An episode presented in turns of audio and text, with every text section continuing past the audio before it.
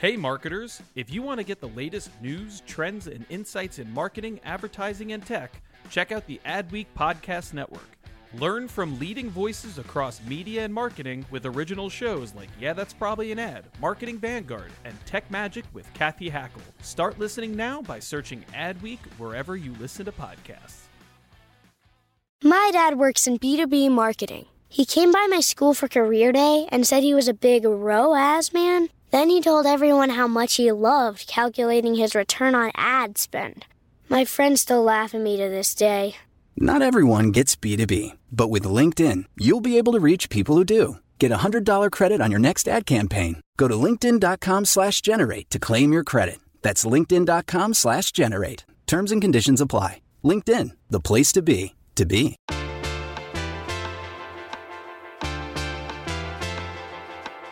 You're listening to Yeah, That's Probably an Ad. Is the Adweek podcast. We talk about marketing, media, technology, pop culture, because in the end, everything is an ad. I'm David Griner. I'm the international editor with Adweek. And with me this week is not Shannon Miller, our creative and inclusion editor, who usually co hosts, but instead, Emmy Lederman, our colleague who covers agencies, covers the creator economy. Emmy, great to have you in the co host chair. It's always a pleasure. Thank you for having me we, have been joking since I think like your first month here that you've been climbing the power, like doing constant power grabs to take over the podcast. So if I ever like don't have a proof of life check with with folks, they will know that Emmy has has has gotten rid of me and taken over the show. Right. It's it's really only a matter of time. So um, watch out for Griner, everyone. So, with that, uh, we have got uh, a really great topic that I think that we both care about uh, a lot, and uh, that I think has been generating increasing amounts of conversation in the industry. It's about the creator economy. It is about influencers, about how they're compensated, about how brands partner with them, uh, and the fact that you know we spend a lot of time talking about the folks at the very top of those most followed TikTok charts Uh, and the the multi multi multi million uh, followed accounts. Uh, but there's millions of other folks uh, who are just as, and I would argue, a whole lot more interesting and worthy of partnerships and support and endorsements. And so, with that, uh, to talk with us about some of the issues around that, we've got Alex Morrison uh, from Pearpop. Alex, how you doing? Doing well, guys. Thanks for having me on. And then we've got an influencer duo here, a two for one. Uh, it was called the Classics. Uh, this is JT and Summer. How are y'all doing? Awesome. Doing great. Doing great. Thanks for having us. All right. So, as I mentioned, you are known as the Class Six. That's with three eyes after the class.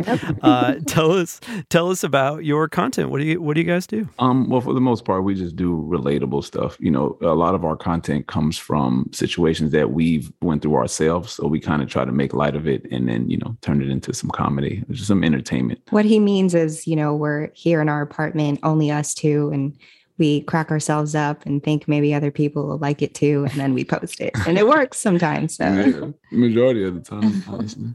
Nice. And uh, just because we are going to be talking about uh, about numbers and audience size and how brands and all them quantify uh, influence, tell us a little bit about the size of your audience.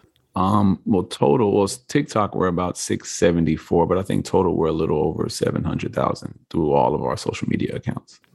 Awesome. Congratulations. Mm-hmm. And Alex, uh, tell us a little bit about Pearpop. Definitely. So, Pearpop, um, you know, our mission is really to help creators earn a living doing what they love, right? We're creator first company. We're the fastest growing community of creators out there with about 150,000 creators today who use Pearpop to grow and monetize their influence. Um, and in turn, uh, brands can instantly and directly collaborate with those creators um, in what we call influence on demand, that direct access to collaborate with creators. So it's a it's a great community, and uh, classics are a great uh, addition to the group for sure. Uh, we're we're thrilled to be on with them.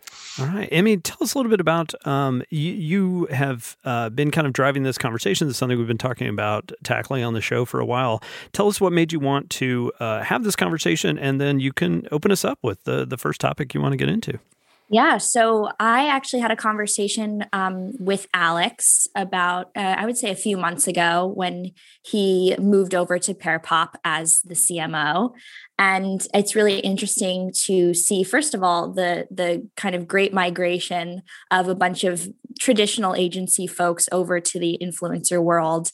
And also, as the influencer economy, um, the creator economy continues to gain traction and becomes sort of at the center stage of marketing tactics, there's a lot of um, di- questions of diversity and inclusion that need to be considered because the the industry and the the subject matter is is so entrepreneurial. That's kind of what gives it its spirit. It's also can be a downfall in that there's not a lot of regulation. So i think that that is a huge topic that we want to touch on and just because it's still in some of its infant stages um, there's a lot there's a lot more that needs to happen for it to be regulated and understood um, so first i think it would be a great place to start and to talk about the creator middle class. So maybe Alex, can you tell us a little bit about what the creator middle class really encompasses and how you're trying to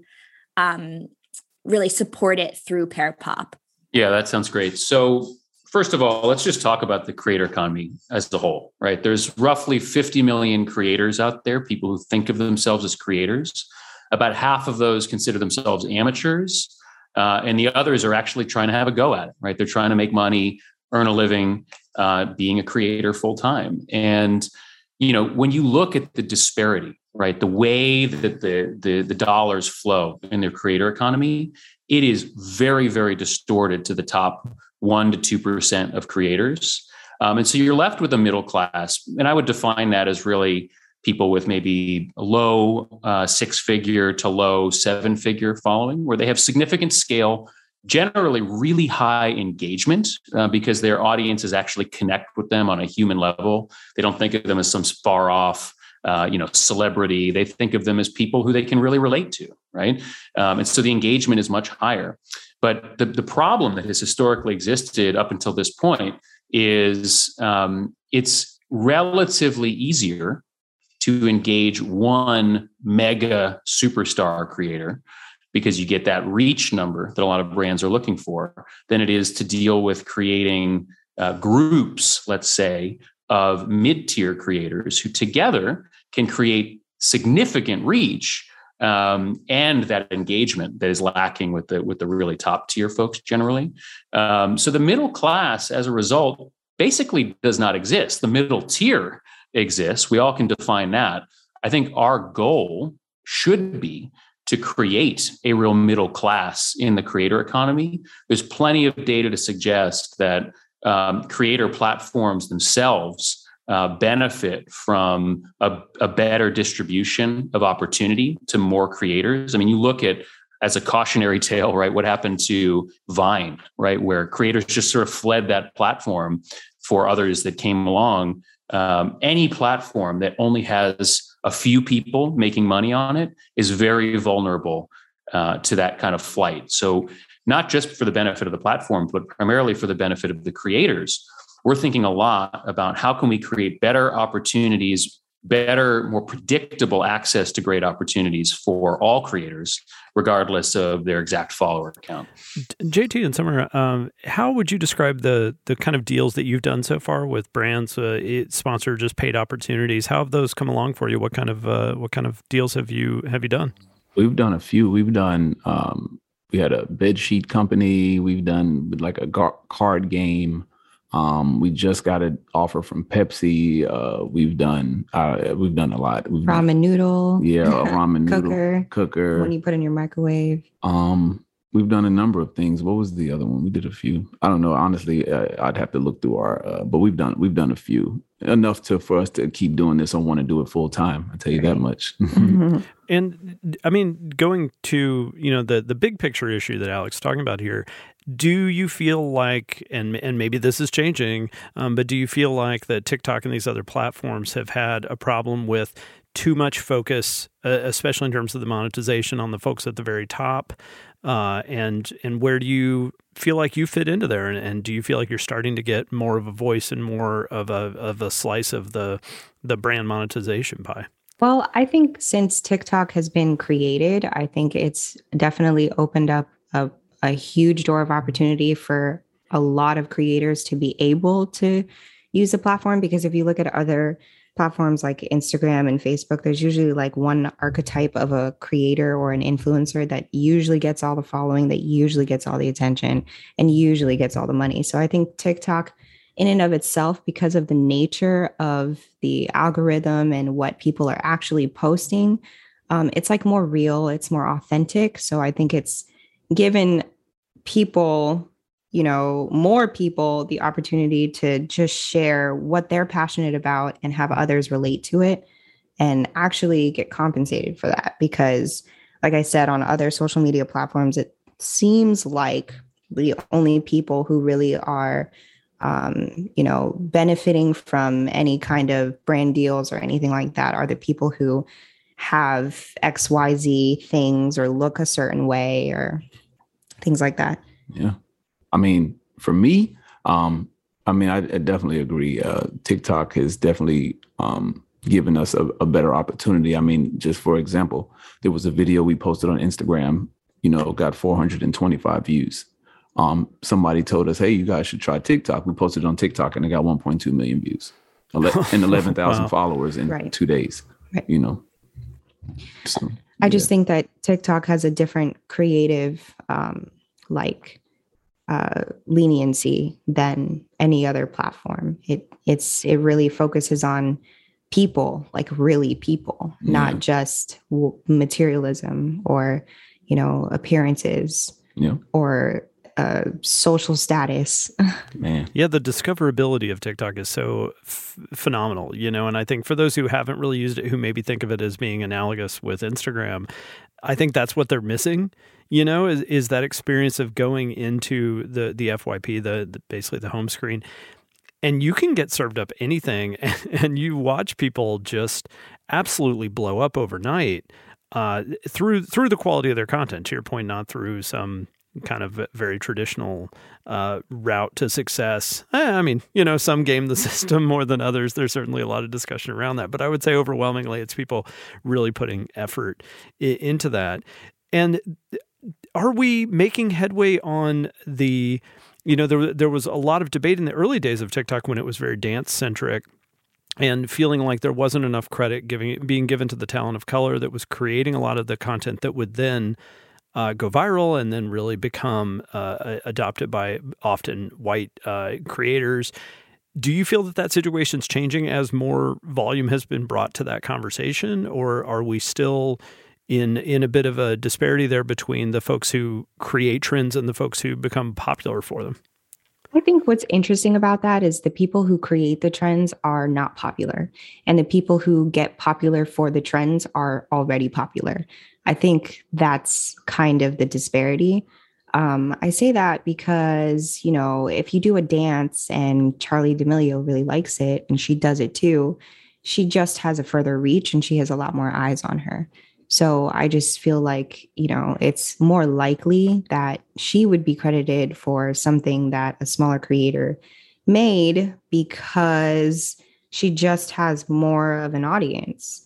Um, also, the other day, Justin and I were speaking about how um, a lot of creators of of any color really but mostly you know black creators they come onto tiktok and create content that doesn't necessarily um, bring any kind of like information or benefit or like joy or, or in, a positive experience or inclusiveness yes to um, the viewers on tiktok so in my opinion, because as creators, JT our, and I ourselves, we come up with content that's based on what we are passionate about doing, which is laughing. We make a lot of jokes and we think other people might like them too. And so we post it and, and it does well. Sometimes it doesn't, and that's fine. But we're not we're not spreading any kind of message that would be touchy or um, controversial right or anything like that and i think unfortunately that's part of a disparity on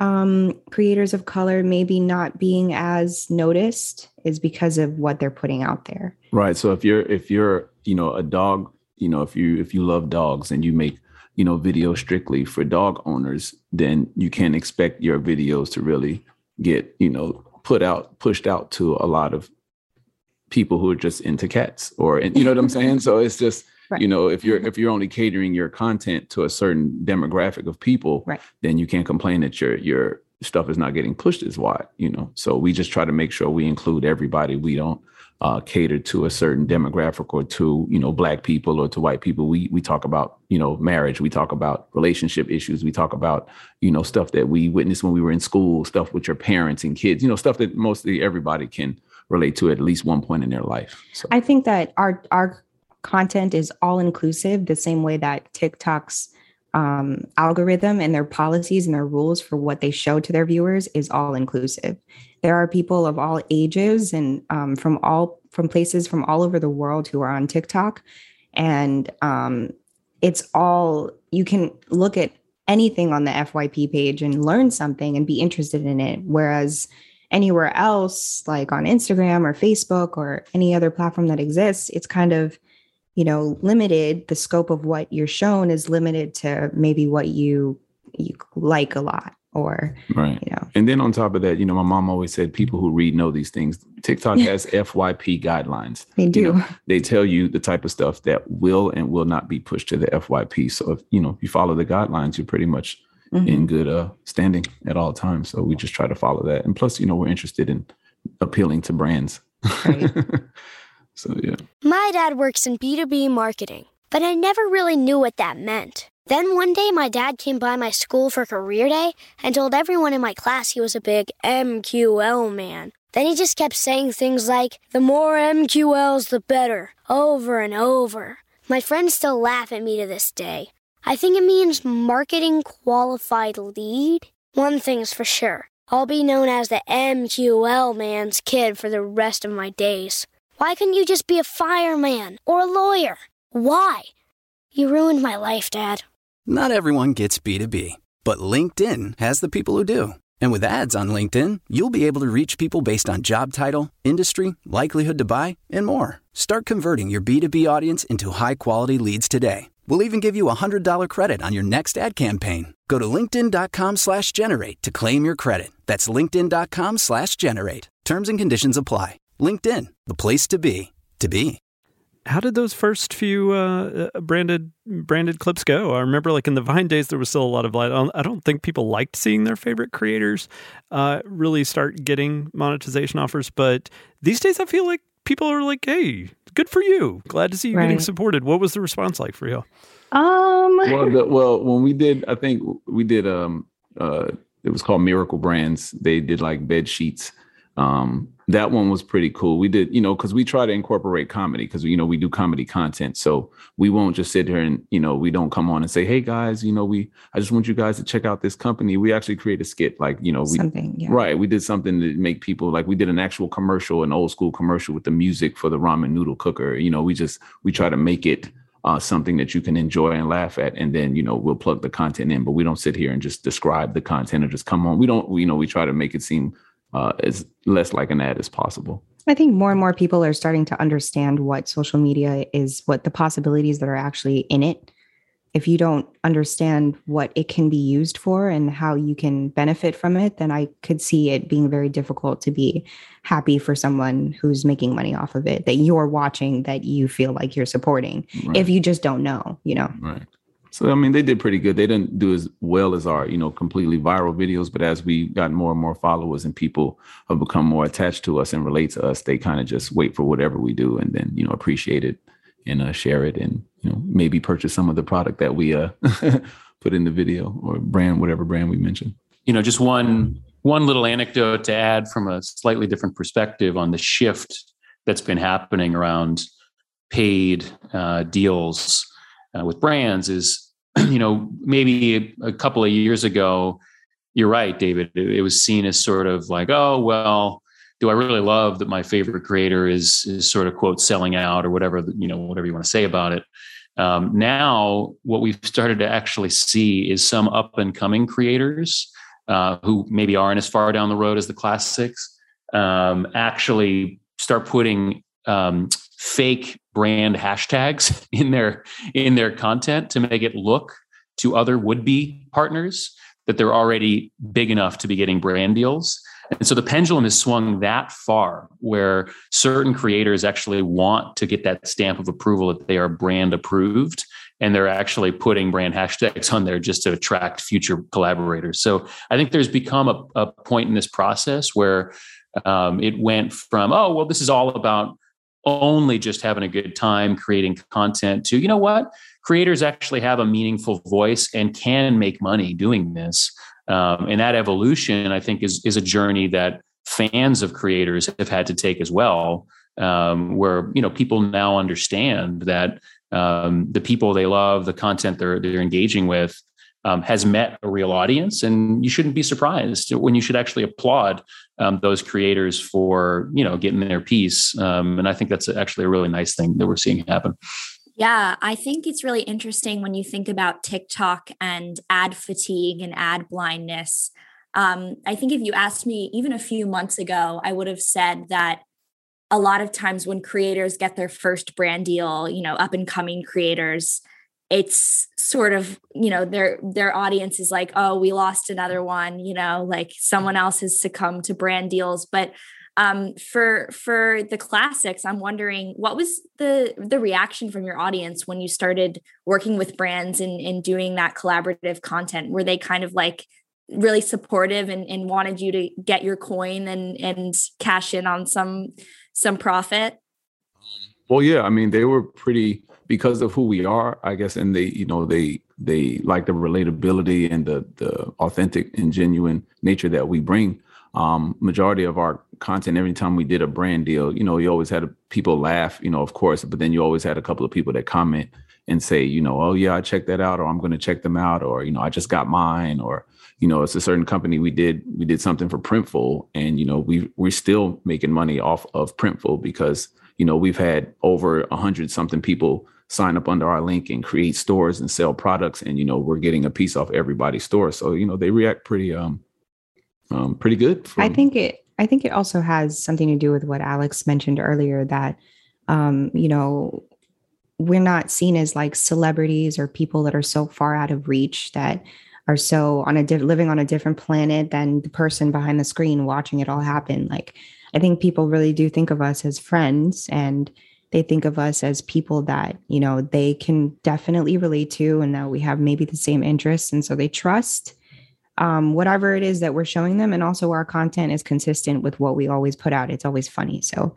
you know it, it caters to what they're looking for from us from the classics but also i think it's like it's like taking advice from a close friend or somebody you trust that hey you know this product is cool i really like it maybe you should try it. And right. We we make sure that it it, it coincides with our content you know so, so if, we, if we're singers you know if we were famous singers and then all of a sudden we're talking about a vacuum in an ad they're like uh where's the song? You know we, we don't we don't want to hear about a mm-hmm. vacuum you know what i mean? So we right. make sure our content stays you know uh you know relatable to what we normally put out. So. Yeah, we've had pretty good feedback with ads. Yeah, nobody's commenting like, "Oh, here we go." You know, we get views, they're laughing, and then you know they wind up. A few people wind up purchasing the product or checking out the product, or you know, we always have a, a gauge to be able to tell you know how many people are clicking on our links and causing the company to come back and ask us to do another video next month, or you know, two or three videos within a month. So you know, it's pretty good. Here's here's a question I've always had about um, you know, because of, of TikTok and the way that you just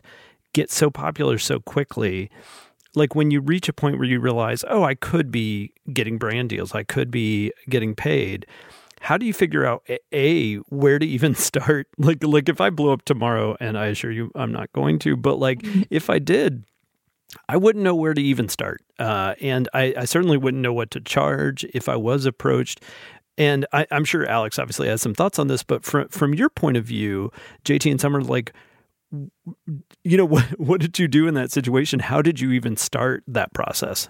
Well, the first brand deal we got, of course, you know how it always starts is they offer products first, you know, because you're small, you have a small following, so they say we'll send you a free product. So of course we did those with no problem. But then it shifted from you know a product, and we got an email there and say, hey, we'll send you some free product and we'll offer you a hundred dollars. And we're like, wow, we're now we're getting paid. You know, by this time we had already actually done a few Pearpop videos because we're like, hey, we can get we're getting a nice amount of uh, views, so we can get some extra money. But um, when they start sending those deals, we're like, okay, so we at least we know now we're worth a hundred dollars. You know what I'm saying? Right, so right. and then you know it went from a hundred to seven hundred, and then every time it goes up, we just raise our price. And then now, you know, we have a good gauge of what we're worth based off what we're being offered from the get go. I think also it's like it's like uh, it's kind of like that hashtag putting the hashtag of a known brand in your in your content and your caption. Like the more the more and more you make content, the more consistent you are, the more people that engage with it, the more that these brands come to you like right. we haven't had we haven't really done any outreach to brands because i think the more popular we grew mm-hmm. the more valuable we were viewed as and mm-hmm. so of course brands want to get themselves out there so they kind of come searching for us in a way so really if you wanted, if you did blow up tomorrow and you didn't know where to start, um, accepting a free product would be a good place and and keep doing what you're doing. And then, you know, eventually somebody will think that you're worth their their money or their investment to put their own brand out there. Prime example, we, you know, we don't know how much we're worth until honestly a brand, you know, offers money. So now, you know, we, we want to put this, don't want to put this out there, but we will. Uh, Pepsi sent us a deal and they offered us five grand for one video. And we're like, wow. So five thousand dollars for one TikTok video. That's what we're worth. So that nice. you know that's a good gauge for us. Basically, what we get offered helps us understand what we're worth. Metrics and and you know views and engagement all play a really big role in that too. And these brand companies they look into all that. They do their research on these content creators. They go they look they look at um, you know these websites that tell you about what your engagement is the you know your reach your followers all that kind of stuff your views per month and shares. they determine for themselves like how worth it it is to use this particular creator to get their product out there. Yeah alex uh, i mean what can you tell us about kind of the the changing nature of transparency in this industry. I think a lot of people faulted the lack of transparency with a lot of the iniquity that was was in influencer uh, brand deals early on. Is that a lot of people, to the point of this conversation, like sometimes you just you either get offered something or you throw out a number and you hope that they'll accept it.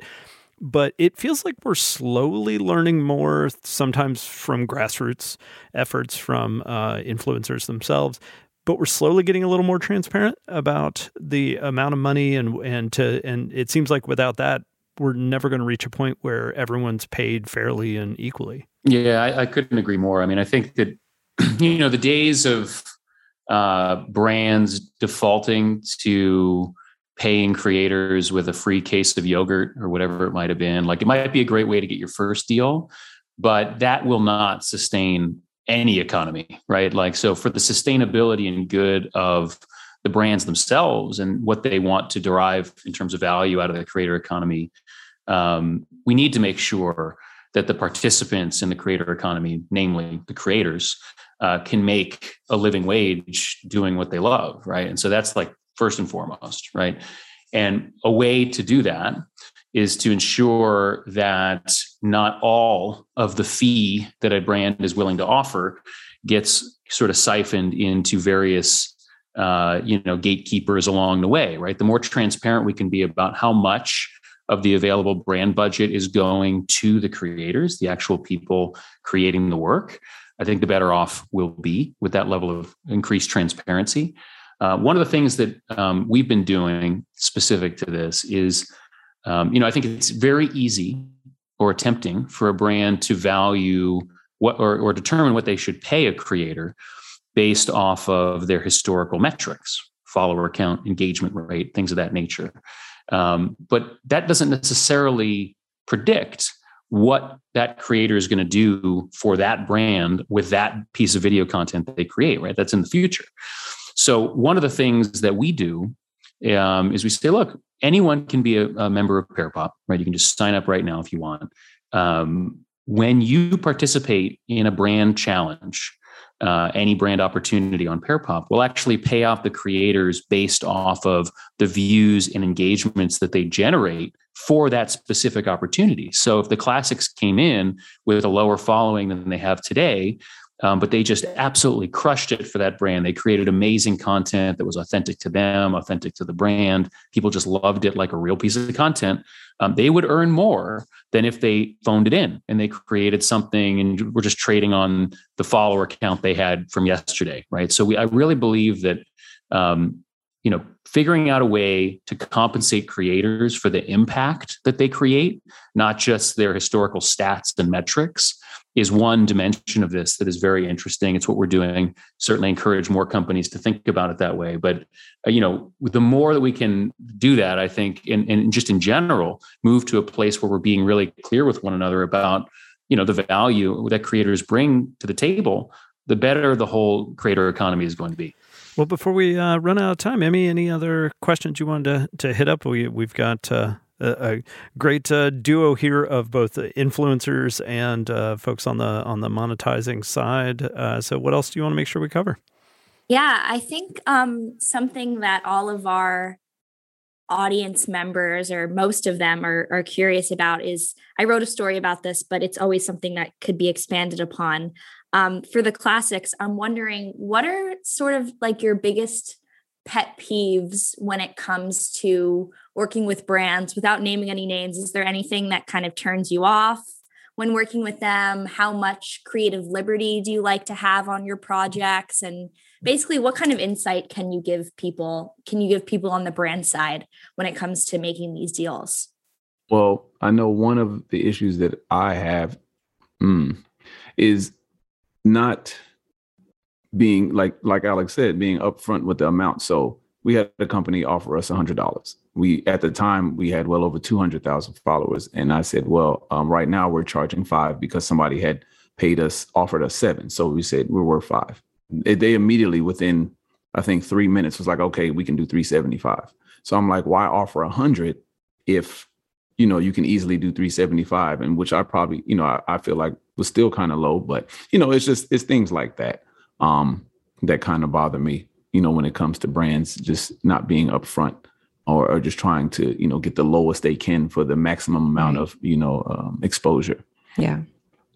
That that's one of them um yeah i think that's the main thing with brands. I mean we don't i don't really care if you know what the brand is. I mean of course if it doesn't coincide with what we do um, and then, you know, sometimes brands just want people to buy a product that's not, um, uh, not not uh, quality. You know what I mean? Like you have a you you know that this product is is not good. You know that it's it's cheap or you know whatever the case may be. You know, and you're just trying to get exposure to get people to buy your 19 or 17 dollar product you're trying to get 100 you look at numbers you know i feel like a lot of people just like hey if we can get 100,000 people or you know a thousand or 10,000 people to buy this you know five dollar product we make 50 grand not knowing that you know all those people would probably be upset. I've seen plenty you know people comment and uh, leave reviews on certain products that people have done brands for and they say this was trash. I can't believe i brought it. You know we just don't want to be um you know, spokespersons. yeah, for for a bad product. You know right. what I mean? So and and it does reflect back on the influencer, the creator, because we've done uh, brand um, videos before where it did not go so well, and and some of our followers were commenting, "Hey, I did this, and you know, you didn't tell me this was going to happen, and." This turned out this way, and now I'm upset. And why did you say that this would work if it didn't? When not even realizing that we're just you know we're just simply making a video about a product that we had nothing to do with creating or had nothing to do with uh, the business side of it. We're just promoting it. Right right. So yeah. Yeah i remember i mean and and i think it's it's interesting even at the very highest levels of this how th- there needs to be some vetting and and that thought put into what you're promoting. Uh, I, I i don't even think it was a year ago, I think it was just in the last few months that Kim Kardashian was uh, accused of basically uh, doing a sponsored post on Instagram about a cryptocurrency that ended up being, you know, I, I don't know if it was specifically a scam, but people lost a ton of money over it. It was not a a reputable product. Yeah, it was um, a rug. And, they did a rug pull. Yeah, I remember. Yeah, mm-hmm. and and so like that's a it's one of those where clearly they kind of took the money uh, and just said sure whatever I'll I'll promote this token. Um, and uh, so it just goes to show it, it, goes all the way up to the those you know, lord knows how much money right. went into that one. Yeah you're definitely right about that. It's it's there's two sides to the coin. It's you know the brand the particular brand being um, transparent about what it is that they want the creator to do and also i think it's a part of the creator's responsibility to do their own research and make sure that they are promoting a product that maybe won't hurt their own brand because at the end of the day we're all protecting and promoting our brand all of us. That's all that we're doing. Right. So i think it's definitely a two-way street. You got to make sure that you know what you're worth by doing your own research and making sure that you have the proper um, you know things in place to be able to present yourself to a brand and get compensated in a way that you would like instead of having the brands kind of pull you around and tell you what they're going to pay you and all this kind of stuff. Right. And we all absolutely love creative control. I forgot you asked that, Emmy. We definitely love to be able to, you know, freely create how we want. And we've they've most brands have given us creative control because they they look at our content and just we don't we don't have a specific type of video that we do. We just it's all comedy content. So they given us guidelines, but never told us exactly how to shoot a video. So, but we love creative control. We're better that way. Well, JT and Summer, uh, remind us where can folks find you and your videos? We are at the Classics on every social media platform. The Classics, C L A S S, three I's and C S. Wonderful. Well, I hope everyone checks it out. Uh, Alex, thanks so much for joining as well to talk about uh, the the kind of the behind the scenes of helping monetize influencers like that and get them uh, get them some money for all this effort they're putting into it. I appreciate you joining. Absolutely. Thanks for having me. Emmy, thanks so much for uh, organizing this uh, this topic. It's a great one. I'm sure we will dig even deeper into some of these in uh, future episodes and in across Emmy's coverage throughout Adweek. so thanks so much for co-hosting with me and for organizing organizing this whole conversation. Thanks so much. Had fun. Thanks, guys. I enjoyed it. Yeah, appreciate you guys. Thanks for having us. Thank you. Absolutely. Uh, well, we are out of time today, uh, but our uh, theme music is by Home. This week's episode was produced by Al Manarino and edited by Lane McGibney. If you haven't already, please leave us a review on Apple Podcasts or wherever you get your podcasts. Those reviews mean a lot to us personally, and they help new listeners discover the show. You can reach us anytime at podcast at adweek.com. That's podcast at adweek.com. For Adweek, I'm David Griner, and we'll be back next week.